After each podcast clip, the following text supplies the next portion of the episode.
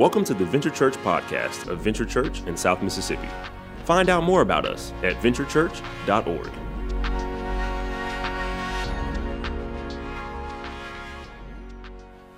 Would you pray with me? Father, we love you so much. And God, we're grateful for the opportunity to be able to meet together and to gather together today, literally all, all throughout the world. And so, Father, we just pray, just like we sang, that God, that we would just have confidence in who you are. And, and God, 2,000 years ago, when you were on the cross and you said, It is finished, God, that was the beginning of the church. And what started then hasn't stopped now. And so, Father, I pray that today that you would speak to us, God, that we would be able to encounter a God that's not dead, but a God that is alive. And so, God, we trust you, and we would ask that you would meet with us in this moment. And it's in Jesus' name we pray. Amen. And so we'll, I want to welcome everybody today, wherever you, you're gathered. And, and honestly, we have people tuned in all throughout Mississippi, all throughout the United States, but get this literally different places around the globe. And if we haven't had a chance to meet yet, my name's Timmy, and I have the privilege of, of serving and leading our student and college ministries here at Venture. And I know uh, for me, and I'm speaking for our entire team, is that we miss being able to see you guys and to be able to be in person with you. But we also know we're just all adjusting to the new norm. And this is kind of the life as we know it right now. And I know Nicole and I, Nicole's my wife, and we're trying to figure this out too because we're having to work from home together and this is totally new and, and just to be real is i think i'm driving her crazy because she made this statement to me she said she said you know timmy it's one thing to be married to you but it's a totally different thing to be in quarantine with you and i, I uh, i'm still just trying to process that and just act like I didn't hear that statement. Um, but one thing I have loved is how our community and how our church has literally like risen to the occasion because it's been amazing to watch it. It kind of reminds me if you think back to, you know, 9 11 or Hurricane Katrina if you're from the South. In the aftermath of that, like people rallied together, the neighborhoods came together, and we were just literally meeting all the needs that we could meet. It looks a little bit differently now with social distancing, but it has been incredible to watch. And so, what I want to do is just highlight a few of them. And so, I got a couple of pictures I would like to show you. And the first picture is of just a group of people out in the community. And they're out in the community, they're practicing social distancing, okay, but they're out serving, delivering food. And we've had the opportunity to be able to pack over 500 different food boxes businessmen and leaders and restaurant owners have been donating food. It's been amazing to see. And another picture I'd love for y'all to see is, uh, is a, a, picture of some people wearing some medical masks. Because there's been a team of people at all of our campuses that have been making these masks, and it has just been remarkable. They've made over a thousand of these and delivered them to hospitals throughout South Mississippi. But the very last picture I like for you to see is honestly my favorite. And you'll be able to see this picture. And in the bottom of this picture, you'll see uh, these, this woman's hands. And you might think, well, Timmy, what's so special about this picture? Well, I want you to look at her hands. These are hands of an 83 year old woman. An 83 year old woman that realizes that she still has a calling on her life. And in the midst of this global pandemic, God, like she has not backed down, but she's stepped up to the plate and she's leveraging her gifts and her abilities to serve her community. And that's humbling but yet at the same time, that's encouraging and that's motivating. And it's been so good to watch all of this play out. Because one truth that we've seen throughout this global chaos is this is that chaos has a way of peeling back the layers of our life and exposing who we are at the core. I mean, just think about it. Four weeks ago, your life and my life, it was rolling a million miles an hour. And I mean, we were just rolling, so busy, like our life was on autopilot. But now all of a sudden, life has kind of come to a little bit of a screeching halt. And all the craziness, maybe even all the distractions have been removed. and we're really able to focus on what matters most. And that's what I want to talk about today is that your core beliefs are going to guide you through this chaos. And what do I mean by that? Your core beliefs, like what you believe about God and who God is, those core beliefs are going to be the things that guide you and me through this global chaos. It's what we believe to be true about God Almighty. And that's why we're starting this series today. And this series is called Haywire. And it's how to respond in faith when life is chaotic. And I think it's safe to say that your life is chaotic. And my life is a little bit chaotic right now. And so we're going to be looking today in the book of Acts, Acts chapter 4. And so if you would go ahead and turn there or pull out your iPad, whatever it is, and go ahead and get to Acts chapter 4. And I love this passage because Acts chapter 4, it gives us a glimpse into literally the launch of the, the very first church. It's like the launch, like the beginnings of the very first church. And we're here today because of the faithfulness and the things that we see right here in Acts chapter 4. But I want us to really look at the perspective of the disciples, especially Peter and John, because that's who we'll be reading about. And think about it. These guys, they were eyewitnesses to the death, burial, and resurrection of Jesus. And where we read this in this passage, it's only like 50 days after all of that had taken place. But the one thing I want you to notice is this Watch how their core beliefs, like what they believe to be true about God, watch how those beliefs guided them through this chaotic situation that they were in.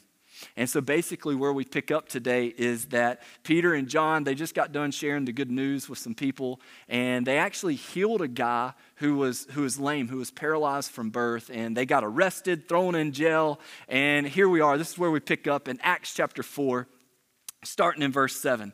And it says, They had Peter and John brought before them and began to question them. So they were kind of like put on trial. By what power or what name did you do this? Did you heal this man? And then Peter, filled with the Holy Spirit, said to them, Rulers and elders of the people, if we are being called to account today for an act of kindness shown to a man who was lame, and are being asked like how he was healed, he said, Then know this. He's about to start preaching. He says, You and all the people of Israel, it is by the name of Jesus Christ of Nazareth, whom you crucified, but whom God raised from the dead. Hello. He says, By that name that this man stands before you healed. Jesus is the stone you builders rejected, which has become the cornerstone, and salvation is found in no other in no one else, for there is no other name under heaven given to mankind by which we must be saved. And I love this because what we see right here is that they believe, Peter and John, they believe at their core that Jesus is Lord. I mean, they were eyewitness to, the, to, to the death, burial, and resurrection. But you know what they also believed? That it was through the power of Jesus that this man was healed. It was through that power. And I want you to watch how this played out because then when they got put on trial, guess what? They didn't have to defend themselves. The only thing they did was they spoke what they believed to be true. And that's the first thing that we see today is that our beliefs need to start to guide our conversations. Like what we really believe to be true about God, those things need to start to guide our conversations. Because here's the thing typically, when we talk about the power of our words, um, you know, we, we hear things along the lines of, you know, your words have power to, to build people up and to tear people down. And that is true. Like your words have the power to encourage people, and your words have the power to destroy people. We've all been, you know, fortunately and unfortunately on the receiving end of those words. But what about in the midst of global chaos? How can our words start to guide our conversations? Well, here it is is that your words have the ability to create more fear and panic, and also have the ability to create a, a sense of peace and a sense of calmness in the midst of all of this. And so here's the thing is, is I'm with you, is I know that our world is just scared. I mean, if we can just be honest. And I think everybody right now has a sense of panic and a little bit of anxiety that's going on. And, and, and it's not just us here in the United States or South Mississippi. I literally called some friends from across the globe, from Honduras to you know, Dominican Republic to Indonesia to Nepal and different places. And I was asking them, like, hey, how are y'all? Like, what is going on? And they said the same thing that you would say man, I'm a little bit nervous. I don't know how all this is going to play out. And I know from my wife, it's the same thing. And so when she's on like Facebook, I mean, uh, when she's on Facebook and she hears and sees some news article, the way her brain works, it's like she can go a million miles an hour, you know, down the, the path of the unknown. And I have to step into that because it's just generating more fear and more anxiety and more panic. And so we have to step into those conversations and to say, like, calm down for a second. Let's back up and think about what we believe to be true. What do we believe to be true about God? Is that He is still in control and that He's with us every step of the way. And that all of this chaos that we're in, that God is somehow going to turn it for good. And so we have to let what we believe to be true to start to guide our conversations. And I want you to see what happens when we start to do that. And we're going to pick up right here in verse 13. And this is one of my favorite verses in the entire Bible. And it says this When they saw the courage, hello, of Peter and John, they realized that they were just unschooled, ordinary men. And they were astonished and took note that these men had been with Jesus. and I mean, I love that. Like, did you see the text literally said that they were just unschooled, ordinary people, but it was very obvious and very clear that they had spent some time with Jesus? And I mean, don't you want that to be true of you? Like, I know for me, I would love for someone to be able to say, like, hey, you know that Timmy guy? I mean, there's nothing special about him. But one thing is clear is that he has spent some time with the Lord. I mean, I'm not saying they can say that right now, but man, what a compliment because this is what happens. The more time that we spend in the Word and more time we spend with God, guess what? It's going to result in courage. And that's exactly what happened for Peter and John. And so here we are is this is that our beliefs will give us confidence and courage. Uh, let me back up. Our beliefs will give us confidence to live a courageous life. And so, my question for you today is what is your confidence in? I mean, is it in the stock market? Because it's plummeted. And if your confidence was in the stock market, then it's pretty shaken right now. And I'm not downplaying it. I know people have lost lots of money. Is your confidence maybe in your job or career? Because for everybody right now, that's a little bit shaken as well. And so, what is your confidence in? And what I want to do is, I want to give you a glimpse into a, a, a, medical team that was stationed in New York City. And I want you to see where their confidence is.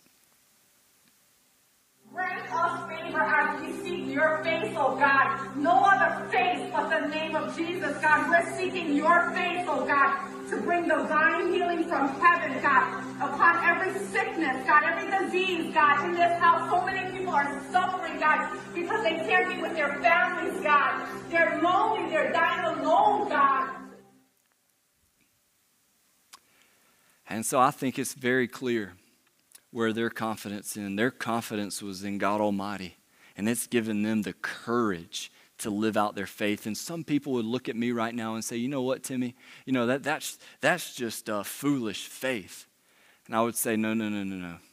That's fearless faith in the midst of global chaos. That's what that is. And I know for a lot of us that, that maybe our confidence has been a little bit rattled and our confidence in God has been shaken. And so, if you don't mind, I just want to remind you really quick of the power of the God that we serve because it was the power of God that created the heavens and created the earth. It was the power of God that, that formed a covenant with Abraham and, and gave Abraham and Sarah this miracle baby because they were at the age of 100. It was the power of God that delivered the Israelites out of bondage from, from the Egyptians. It was the power of God that parted the Red Sea and the people of God walked through on dry land. It was the power of God that allowed manna to come down from heaven to provide for his people. And then it was the power of God that brought the people of God into the promised land and broke down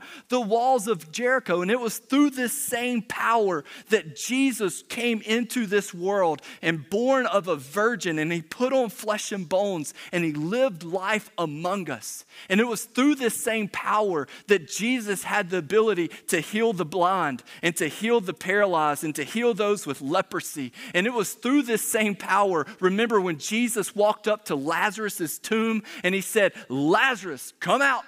And it said that the dead man came out. And it was through this same power, through the power of God, that transformed my life at the age of 19 and brought me from spiritually dead to spiritually alive. It was this same power that's healed so many people's marriage. And so here's the thing and it was this same God that died our death that carried our cross. And it was the same God that went into our tomb. But what we celebrated last week at Easter, it was that on the third day, through the power of God, Jesus defeated death and he defeated the power of hell. And right now, he has ascended into heaven. He is sitting on his throne in heaven where he rules and he reigns and he is in control. I can promise you that.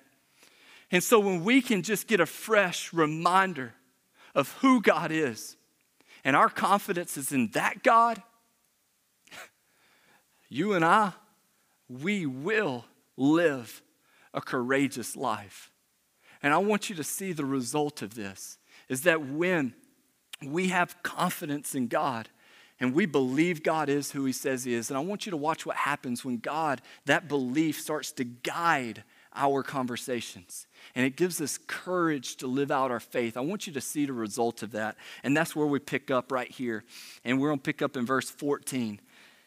It says this But since they could see the man who had been healed standing there with Peter and John, they, there was nothing that they could say. So they, so they ordered them to withdraw from the Sanhedrin so that they could talk among each other. And they, they said, What are we going to do? With these men. They said, like, every, everyone living in Jerusalem knows that they've performed a notable sign. and we can't deny it. But watch this. But to stop this thing from spreading any further among the people, we must warn them to speak no longer to anyone in the name of Jesus. And so, like, what is this thing that they were referring to? Well, I'm so glad you asked because this thing that they were referring to is called the Church of the Living God. It was the Jesus movement that started 2,000 years ago and is continuing on today. And I'm here to get to, to tell you is that there's nothing that can stop the Church of the Living God. Nothing, no coronavirus, nothing can stop God because watch this. When our beliefs in God start to guide our conversations and to give us courage, guess what? The church will explode. The church will explode. And that's exactly what happened in the book of Acts with Peter and John and the disciples. And they were in mass persecution and mass chaos. And so you would think, you would say, you know, to me, like I would think the persecution would destroy the church. But the opposite is true. It was, the, it was the persecution that provided the greatest platform for the proclamation of the greatest news in the world that Jesus is Lord. And it's when the pressure comes and when the persecution comes that God uses that to expand the church. And I believe that's exactly what's going to happen here. In the midst of COVID 19, I believe God's going to use this global pandemic to bring about a global revival.